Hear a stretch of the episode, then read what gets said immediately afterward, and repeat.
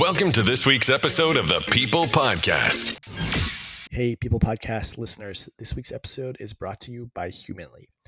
Humanly automates job candidate screening and scheduling for high volume positions, such as customer success, sales, operations, and entry level roles, making hiring more efficient and more equitable. Humanly offers a solution that engages and screens job candidates that come to company job pages, saving hiring teams over 60 hours per open role on average and allowing them to jump in at the right time. Candidate experience and removing bias is another big part of their offering, and we've had some great initial success here in a landscape where 72% of candidates having negative experiences will share them online. For more information, go to humanly.io. William, thanks so much for joining me on the People Podcast. Appreciate you having me, Jesse. Thanks. Yeah, of course. And just to get started, could you give a brief overview of your background to the audience? Sure. So I have been in talent acquisition or what they used to call recruiting as a category for, oh my goodness, it seems like about 20 years. I started off originally working in uh, not for profit, uh, recruiting people for summer internships, and then moved into an agency environment where I was doing retained search and uh, then jumped in kind of the tech sector, which was pretty uh, much, uh, you know, ever present in the Silicon Valley, and have been doing that ever since uh, since those days. It's been great. Enjoyed it. Never a dull moment. Yeah, that's great. And you've been pretty immersed in tech, the tech scene, working a lot of different notable companies. Mm-hmm. How long has there been a discussion of like work, like working remotely overall? Like when did that first kind of come up as a, a topic or a theme? Roughly? I know. Yeah, you know, that's a good question. I think that seemed to come up really around, I think the nature of working remotely came up right around 2000 when uh, the competition for talent was super hard to get, and companies were looking for almost, I won't say any gimmick, but almost any way to be able to get the talent they needed to be successful and you saw this a little bit with you know how rich of a mixture was the the sales quota that somebody had to hit and how much did they earn from a bonus standpoint to it really becoming more of an employee environment where people started to make different demands and it, it, because the tech talent yeah, was totally. trying to grow at, at a much faster pace the environment in which things changed you know quickly went from you know, we'll give you a pool table to uh, paying for your car to, you know, on site dry cleaning. It really quickly kind of ramped up from there where everybody was looking for something to either be distinctive from, from their competitor or really trying to make people happy with not only the work they were doing and who they were working with, but also trying to provide a little bit of balance in their life. And so somebody was able to do some work from home, and whether that was work shifting as to when you started or actually operating remotely, you know, that was something that kind of started uh, from what I remember uh, right around that time. That's great. Yeah, obviously, uh, what what do you think's changed in um, regards to, you know, obviously trying to implement it 20 years ago as opposed to now? Um, other than like what's going on globally, obviously there's COVID 19 going on right now and quarantine and every tech company's basically transitioned to a work for work remotely company, but like first, but um, in regards to yeah, what what's kind of accelerated that even prior to COVID nineteen? So certainly, I, I think the competition for the talent has continued. It's become you know much more you know pervasive for example, I'm, I tell a little bit of history in the sense I remember when some of the companies would move some of their departments out of the Bay Area because it was cheaper to have accounting in Arizona, for example, than having to pay you know for accountants here in California. That's become many times over the case for talent in, in, other categories. And I just give that as, as an example. Um, I certainly think that's one thing. Um, so the other thing is finding the talent has taken over. So not just finding enough, but finding in the right places so that people can get together and do work. And then you have the technology that has certainly aided and embedded it. I mean, for those of us who remember, I mean, it used to be the cell phone used to be literally a brick Uh, right. You know, you had to pay a couple dollars per minute for use. Now it is, you know, kind of a half a layer of skin away from being an implant. It is just that much part of our, our life. So it's not a big deal. You can do so much with that phone, not just texting, but slacking and everything else. So where you are becomes secondary to simply being able to respond. And then you have organizations that continue to innovate at a faster and faster pace. So where do you offset that with you know personal enrichment and recharging time, if you will. Uh, and so allowing people to be able to do that, say maybe in the comfort of their home, is something that is become more and more pronounced. So, you know, even before COVID, obviously a lot of people, a lot of companies did that. The noticeable companies like Mozilla is amazingly remote uh, in the sense they have very few formal offices and people having to come in. And there's been backlashes against it. There's some companies that, um, you know, from a culture or maturity standpoint, don't know how to manage or operate uh, with a, you know, overall workforce, or some people are remote. And that's something that certainly, I think today, uh, you know, with the whole COVID issue, has made that kind of a very poignant discussion about, you know, we, we need to get with this program. We have to, in order to function as a company, start to exercise this muscle at a much greater rate and, and degree than we've had to before.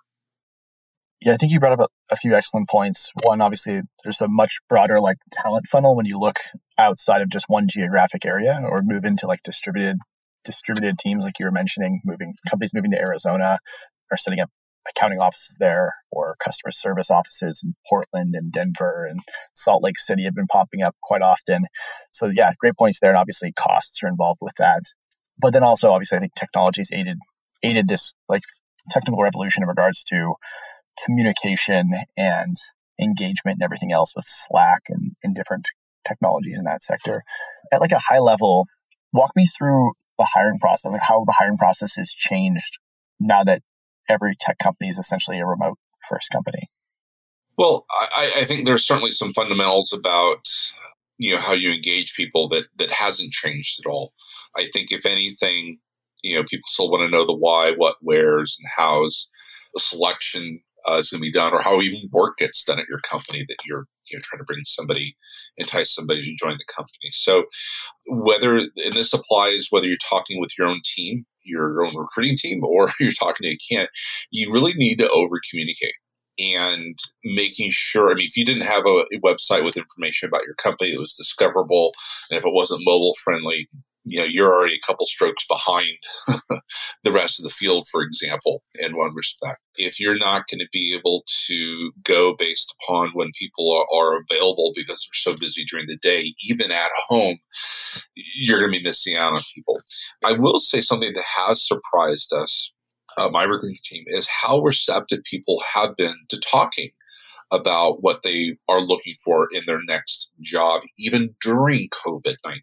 So it isn't so much that they're worried about their job in particular circumstances at the moment, but they're thinking about their career and their future aspirations, and they're more comfortable having that conversation in their home than if I had dialed their work number and caught them in the middle of a company meeting or a team meeting on in the company offices.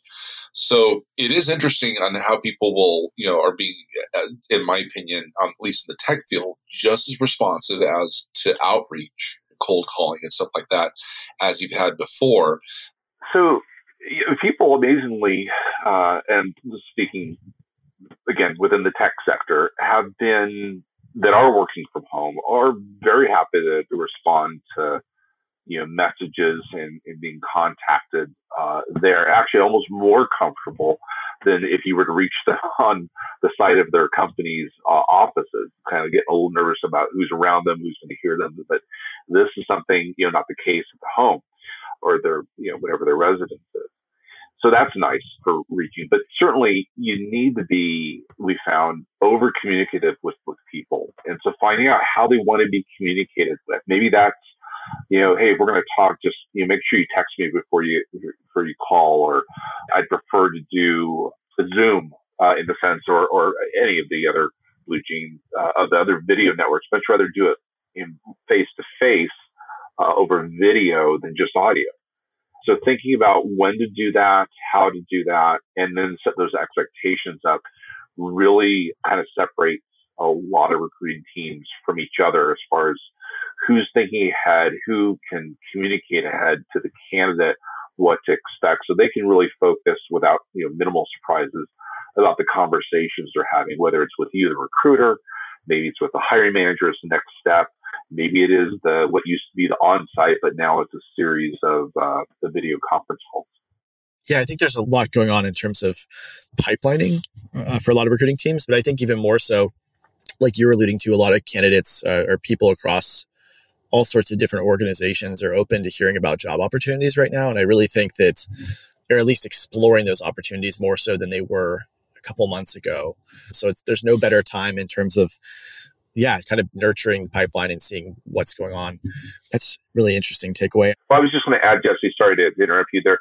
You know, it's a good point that, not to minimize, you know, a pandemic, uh, but people are still thinking about the other side of this global event about the fact that they still have careers and aspirations and what have you. And that, that's not to take away from the current situation and seriousness, but they're still thinking long term. And so for people to reach out to them, at least again, this is within the, the tech sector uh, and related roles. Um, we've not seen any abatement in uh, people wanting to talk about future opportunities. May not be the one they want, or may not be good timing, but I, I think uh, people are still willing to, to chat about, which means, as, as kind of a follow on to this, that you really got to know the company, the industry, and the, the significance of the role that you're offering. And this was true before. And, you know, people have, have done it through video or advertising and job descriptions, stuff like that. But if you're not really able to engage the individual uh, where they're at as far as the questions and concerns and the context, and do it in the language um, of their profession, whether it's legal, engineering. It's really hard to kind of separate yourselves just saying, Hey, I'm looking for a warm body to fill this, this open position we've got on the team. And I don't care to know anything else about the, the business of my company or, or the issues related to the role. When people do stop and explain that or demonstrate to people, it is amazing how often you'll have the candidate confuse the recruiter with the hiring manager. And that is all a great sign. That's all positive. And they get really jazzed about that uh, and want to talk further, not only about what they care about as relates to their profession, but they're super interested in an environment that cares about what they do as a, as a professional. Yeah, that's a really good point. I think it's interesting. You brought up communications and basically in terms of like the preferred communication of candidates, I think that's a great question. I think a lot of recruiters that I know I haven't historically done myself when I was working as a practitioner, asking what the preferred communication channel is, whether it's text message or email or you know Zoom, Google Hangouts, whatever makes them most comfortable. And I think that's a really good question to lead with once you're ending a call, so you know how to follow up. So it's a great point. Yeah, sometimes we'll ask that up front, but particularly in the recruiter screen, uh, actually, we're getting ready to put in a whole new um, applicant tracking system right now. And when we were going through the vetting of that, we were looking for multiple options of how we could interact and communicate with the candidate so that we could give them the choice. You know, you want to be text? Great. I can do that from within this ATS, hit send, and you get an alert about your, your conference call that you're going to have tomorrow morning. Definitely. Yep. I think that's, that's huge. I mean, it just makes it much more, con- I'll say concierge, but it shows thoughtfulness around that. And so if you stop to do that and you're able to take those kind of, you want to call it micro cues or notes and keep that in your note system, you just look like you're much more intentional in carrying around the, the, the individual. So, um, so yeah. Yeah. And I think what you're also alluding to earlier and, and saying is that having a real true like human component to the recruiting screen as opposed to just kind of being transactional. And I think that's kind of the way that technology is driving change in the recruiting industry and candidate experience is you're seeing automation of the follow-up communication and like engagement for scheduling, sourcing, scheduling, and like general communication. But then having a really high touch points for every personal conversation on site in-person meetings, you know, when those are happening, obviously, obviously not happening right now, but Would you agree or disagree, or what are your thoughts? Yeah, no, I, I would agree. And uh, for, for example, we use a mishmash of solutions. but right now, um, before we got into using this, uh, we're standing up this new ATS as I just mentioned earlier.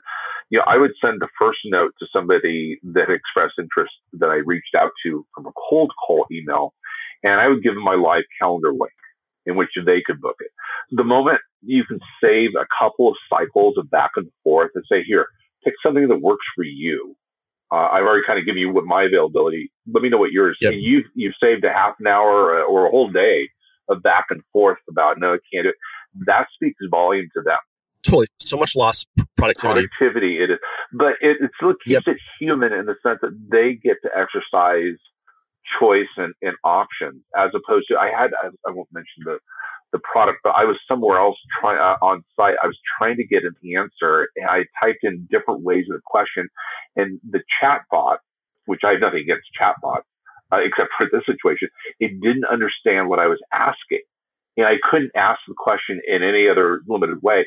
So that's where you start having technology become a roadblock as when it should be an enabler for something like that.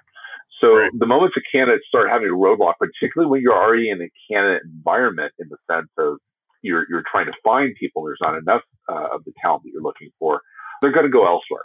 The moment you make them work too hard to interact with you, that's not the good direction. In a similar way, we found when we would go to the on-site stage of our selection process for any of the positions. And of course, now we do this via video. So what we've done this, when we have our on-site interviews, which is now with the reality of doing everything by video instead, we make sure that we sit down with the candidate by phone, 30 minutes session that's at least a day or so before these video interviews. And we walk them through, here's who you're going to meet here's what they do, here's their focus area for the interview, and here's what to expect. Here's what our, our work environment's like. So you know, be casual uh, if that fits you. And the whole idea is eliminate the mystery and the wondering, am I going to get a curveball or a gotcha question during that time? And the intention is for us to get them to relax, but also to have the best exchange possible with the interview team members. We also cover what to expect after that video series of interviews. Uh, that we have a debrief meeting. They're going to get a candidate experience survey, and here's when they're going to hear from me after that uh, candidate debrief meeting. It's going to be a live call, not a dear John email or something you know personal like that. And it's amazing how much they really appreciate that from a candidate experience. It's just you know taking extra steps to communicate with people, particularly since at that point everybody's investing serious time into these sort of exchanges. That's great. It sounds like you've basically taken like best practices from exec search, because a lot of exec search firms do very similar things, and implemented them across your guys' entire org to improve candidate experience, which sounds phenomenal. Obviously, doing a yeah prep on-site call as well as a follow-up survey and a follow-up call after the interview. So that's that's great.